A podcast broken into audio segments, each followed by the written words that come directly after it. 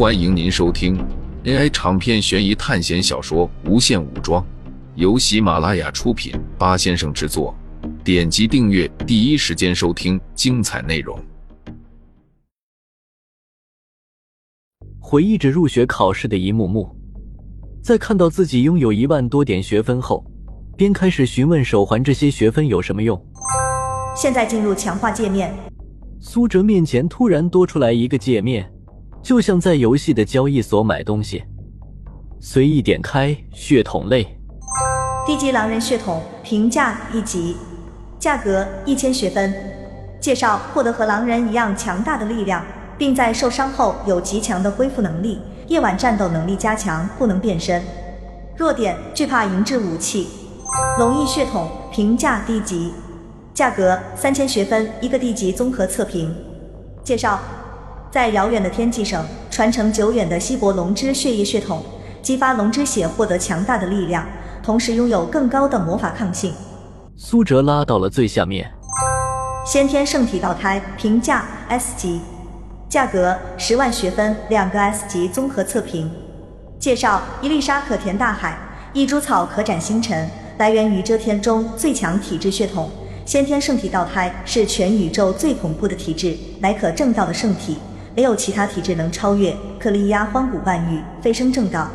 苏哲在看到这个体质兑换列表后，表情很怪异。这都是些什么东西？这些东西怪异到一时无法说清楚。苏哲甚至看到了可以变成苍蝇的血统。更恐怖的是，这先天圣体道胎居然要十万学分，还有两个 S 级综合测评，超级贵。而且在这之间还有无数的血统，苏哲看一天都看不完。退出了血统兑换，苏哲点开了枪械类。无限沙鹰，评价一级，价格五百学分。介绍：无限子弹的沙漠之鹰手枪，低阶脉冲步枪，评价 C 级，价格三千学分，一个 C 级综合测评。介绍：利用等离子脉冲技术研发的新功能枪械，拥有比传统热武器更强的杀伤性。核聚反应手雷，评价 C 级，价格一千学分。介绍。一次性核能手雷，明显枪械类的价格要比血统类要便宜得多。如果不是无限子弹的军用武器，甚至要不到一百学分。苏哲光是看了两个分类，已经用了一个多小时，还是跳跃着翻看。总共分类还有神魔类、技能类、超科技类等很多分类。苏哲居然在超科技类类里面。发现了红警中生产闪电风暴的天气控制器，甚至还有简易型黑洞。苏哲关闭了强化系统，他需要仔细思考自己当前的状态。首先需要确定的是，自己的强化一定是要符合自己的行为特点。如果让苏哲去兑换肌肉金刚一类的强化，这肯定不行。有没有最合适我的强化方案？苏哲对手环说道：“正在核对权限，权限级别 S 级通过。你当前最适合的强化方案为……”随后手环传来了一个方案，这是死神代理人，评价 A 级，价格一万学分，一个 A 级综合测评。介绍：成长型职业，类神话力量，适用于神魔世界，拥有与死神沟通的能力，拥有无限强化的能力。当你剥夺强大生物的生命后，死亡的力量会让你得到永生，获得被动技能“生命汲取”。苏哲没有迟疑，当下就兑换了这个强化。四周突然暗了下来，整个空间如同黑夜一样诡异。在苏哲前方，出现了一个左手拿着巨大镰刀，右手提着巨大灯笼的死神。啊！苏哲发现自己脱离了身体。就像灵魂一样游荡，死神挥动巨大的镰刀，将苏哲灵魂砍成两半，其中一半进入了灯笼中，另外一半回到了苏哲的身体里。苏哲感觉自己突然少了一点什么，看着身上并没有少什么，但是心灵上却感觉十分的强烈。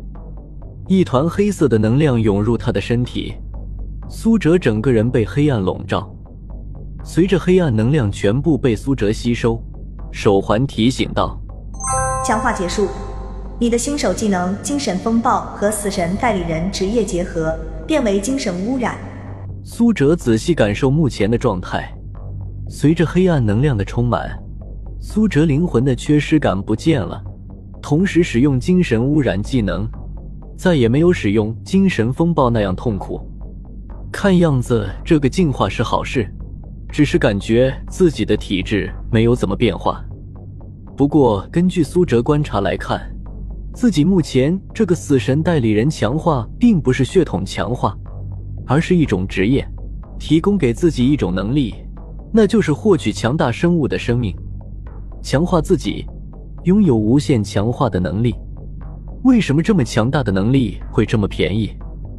或许是这所学校死亡率非常高，可能进入下一个世界就会死亡。与其强化这种慢慢无上限的变强，不如强化一种马上变强的血统或者强大的武器。每度过一次考试。就继续加强，这样才能存活下来。我们能知道什么时候考试吗？或者考试的间隔是多大？还有下次考试的内容是什么？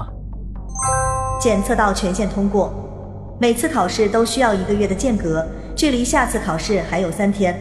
考试内容为《盗梦空间》。手环发出提示说道：“为什么考试一个月的间隔？我只剩下三天。我不是刚从入学考试回来吗？”苏哲质问手环：“入学考试 S 级班每次回到学校时间为考试开始前三天，同时你们会与其他低级班临时隔离，时长为前三场考试。此目的在于防止学生整体水平被快速拉开。”手环解释道：“也就是说，这个空间就我们一个 S 级班的人在。S 级班有几个人？”苏哲问道。“权限不足，无法回答。”手环提示道：“也就是说，除了苏哲看到那几个人之外，有可能还有其他 S 级班的人存在。这 S 级班到底有多少人，苏哲都不能确定。这绝对是一件极其恐怖的事情。刚才那些人的力量，苏哲已经领教过了，他们的力量层次要高出普通人好大一截。如果考试过程中有人要对付苏哲，那么苏哲处境会非常危险，因为你的同班同学不一定是你的同伴，很可能是你的敌人。还有三天就要进入盗梦空间的世界，同时那些 S 级班的同学手里握着的学分和资源肯定不会比他少，这样下去十分危险。苏哲强化后力量并没有加强，万一有人更加注重现在就提升自己的力量。到时候苏哲只能任人宰割，只能这样做了。苏哲从他的空间里拿出一样东西，补习卡，可额外随机参加一次考试。提醒：此次考试难度将会非常大，进入世界随机，死亡率为百分之九十四点二三，且在每次学校正式考试之前只能补习一次。